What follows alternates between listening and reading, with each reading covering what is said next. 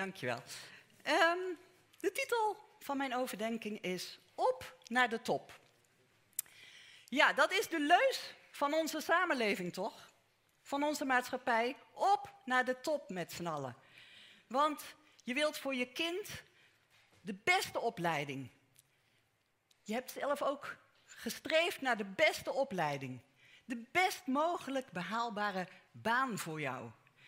En als je dan in een bedrijf werkzaam bent, dan wil je promotie. Je wil salarisverhoging. Hè, promotie, desnoods met wat ellebogenwerk of door de ander naar beneden te drukken.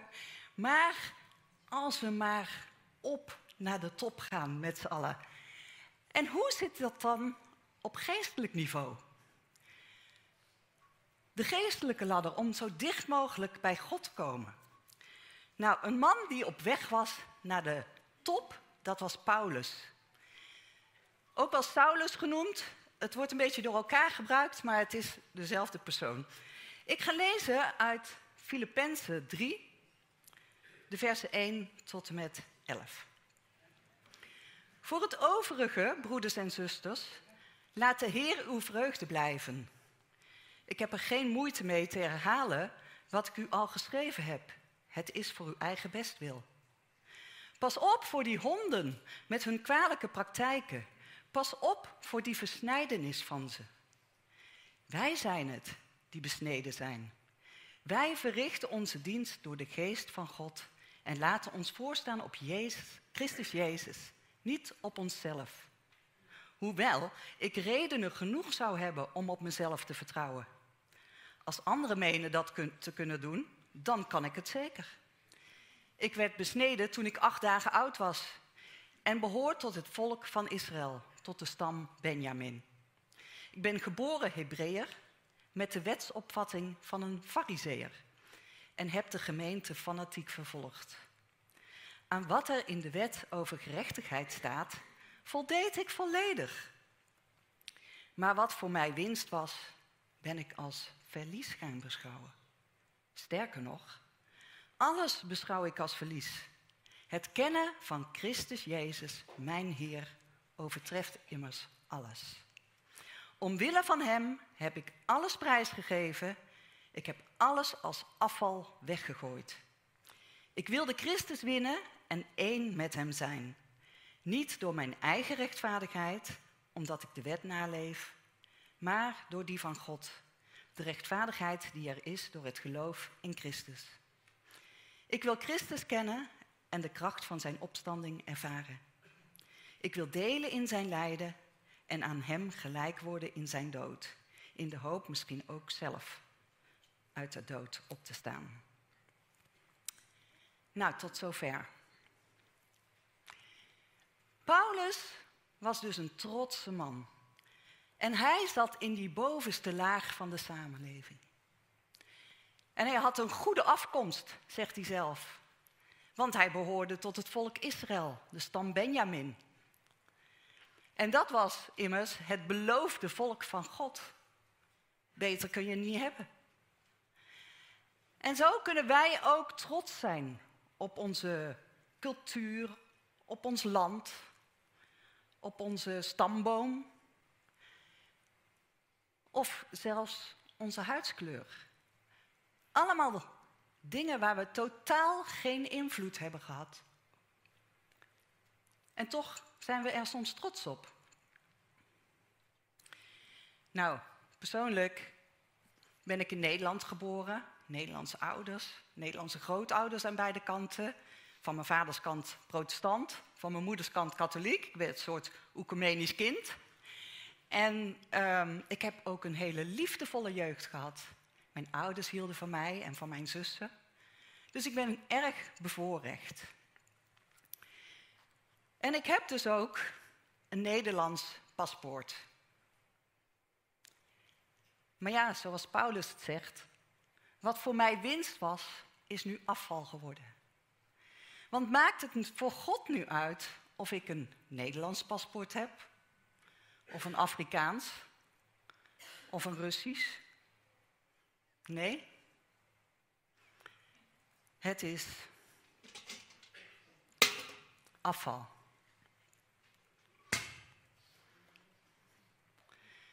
Paulus was ook trots op zijn religie. Hij was een fariseer. En fariseërs die kenden de wet van binnen en van buiten, zou je kunnen zeggen. Die waren zeer streng. Ze hielden zich ook perfect aan de wet en wilden ook dat anderen dat deden. En soms denken we in de kerk ook wel eens, nou wij zitten in de goede kerk. Wij zijn de ware kerk. Als klein meisje ben ik opgegroeid in de Nederlands gereformeerde kerk.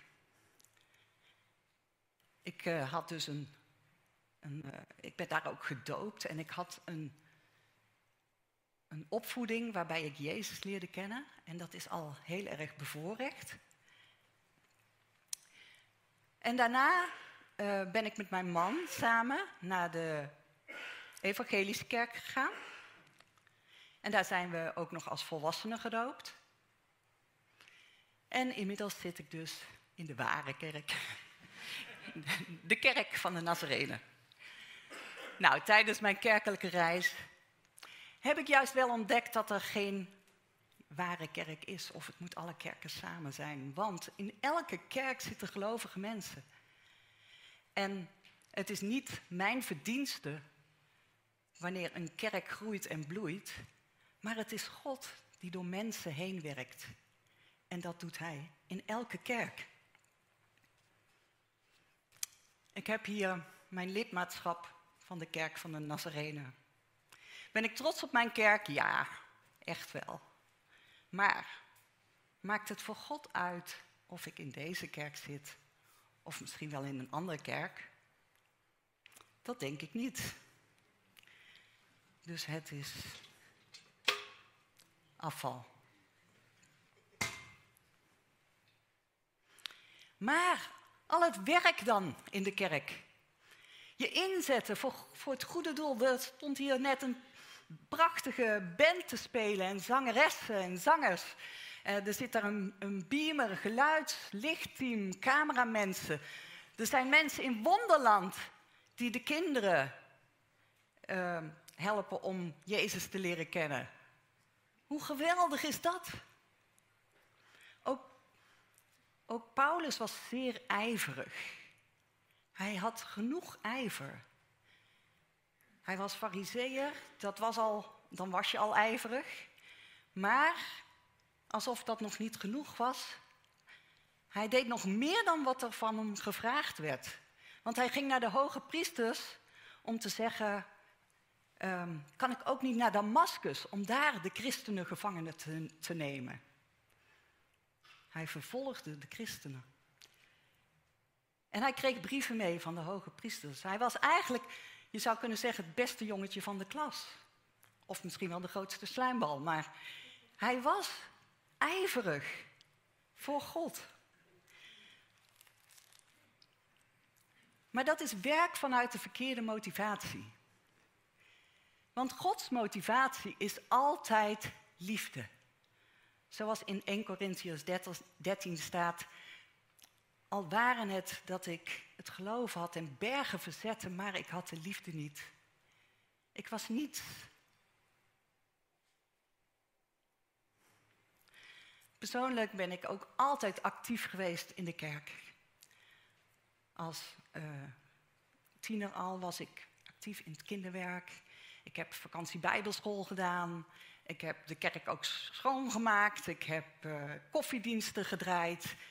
Um, ik heb, ben meer dan tien jaar ongeveer uh, ben ik begonnen met spreken, werd mij gevraagd.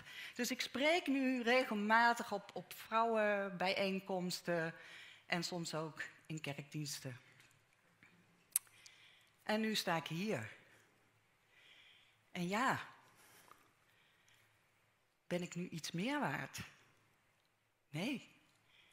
Want ik sta nog steeds met lege handen voor God.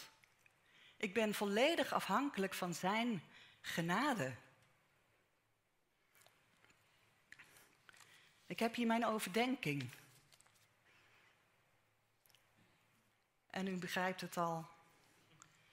Als symbool voor mijn ijver is het niets waard. Het is afval.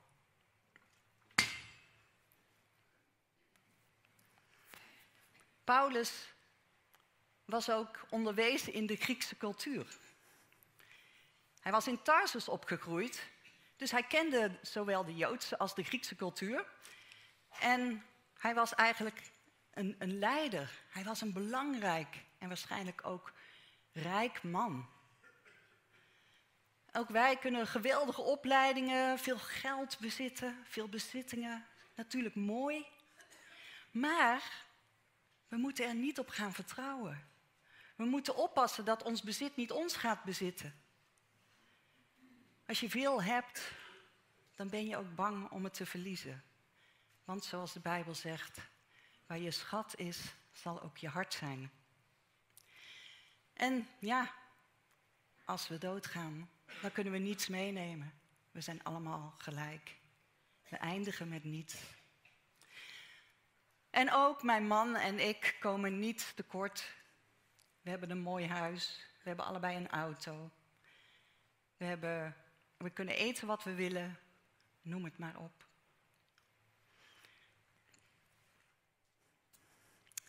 Mijn bankpas.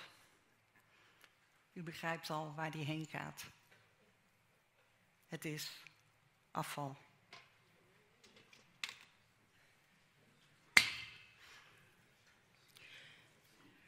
Paulus, die zei van zichzelf dat hij aan de, volledig aan de wet voldeed. De Statenvertaling zegt zelfs, hij was onberispelijk. Nou,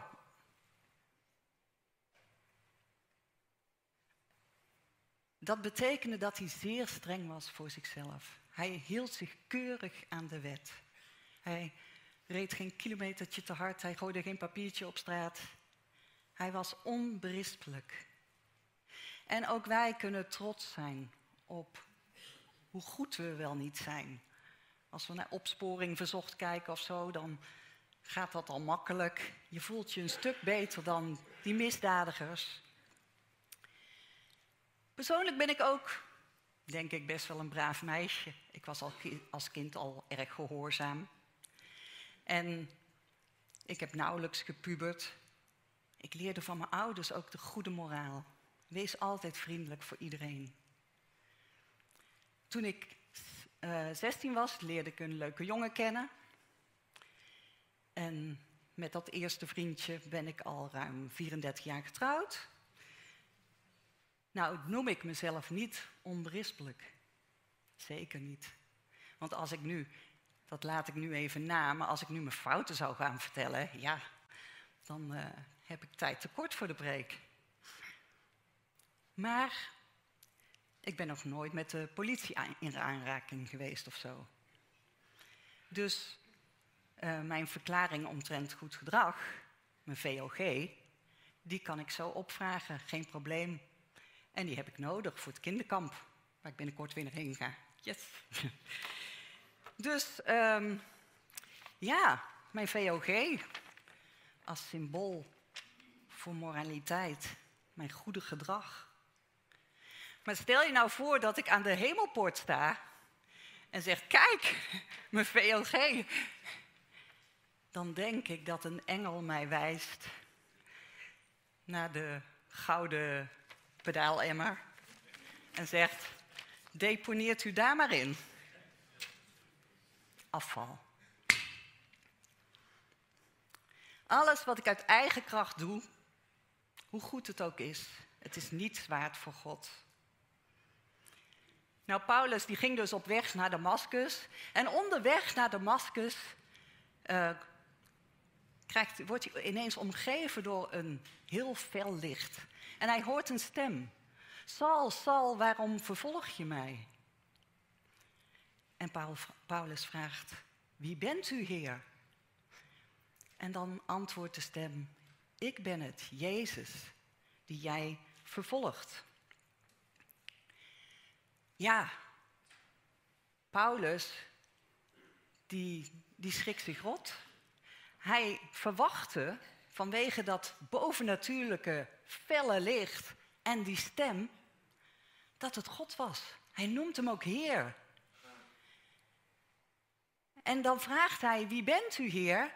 En dan komt het antwoord Jezus. Dat had hij niet verwacht. Want Jezus, die stond helemaal niet hoog in aanzien bij Paulus. Want Jezus was niet op weg naar de top. Jezus was gevangen genomen, gemarteld, gekruisigd. En dat de Messias gekruisigd zou worden, dat kon niet in de denkwijze van Paulus. Maar nu hoort hij het van God zelf. Ik ben Jezus. En die man die op weg was naar de top, die had dus een ontmoeting met een man die afdaalde. Dieper dan diep. Paulus' denken veranderde totaal. Hij besefte toen hoe ja, zijn leven op zijn kop stond, hoe zijn fundament, waarop hij stevig dacht te staan, voor zijn voeten, onder zijn voeten vandaan ging. Hij besefte toen dat hij een zonde was. En dat de weg naar de top eigenlijk een afdaling is. Niet meer en meer en meer van zichzelf, maar juist minder. Niet zelf beter worden, maar Jezus beter leren kennen. Want, zoals Dennis ons al geleerd heeft, alles is. Precies.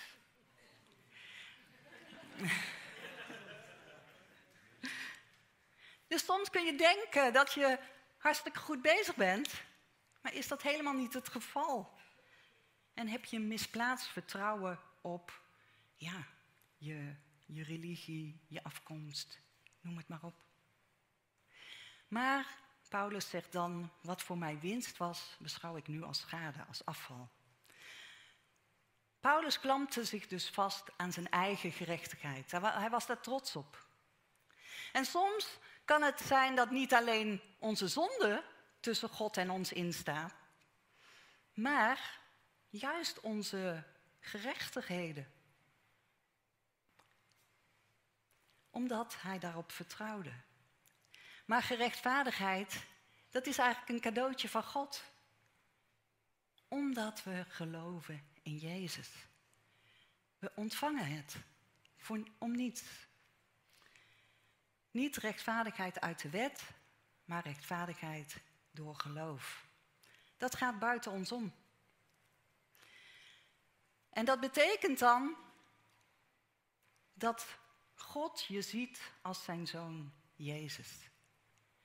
En dat hij je behandelt als zijn zoon Jezus. Terwijl je dat niet bent. Genade. Bekeren is dus eigenlijk wat we vaak denken wat bekering is, is, nou, ik uh, leidde een zondig leven, ik was ongehoorzaam aan God, maar nu, nu keer ik mij om en nu ga ik een goed leven leiden. Nu ga ik gehoorzaam zijn aan God, goede dingen doen. Maar Paulus stond niet hier, maar die was al daar. Hij, was, hij deed zijn uiterste best om een goed leven te leiden. En dus is bekering niet van een slecht naar een goed leven, maar je toekeren naar een persoon, naar Jezus.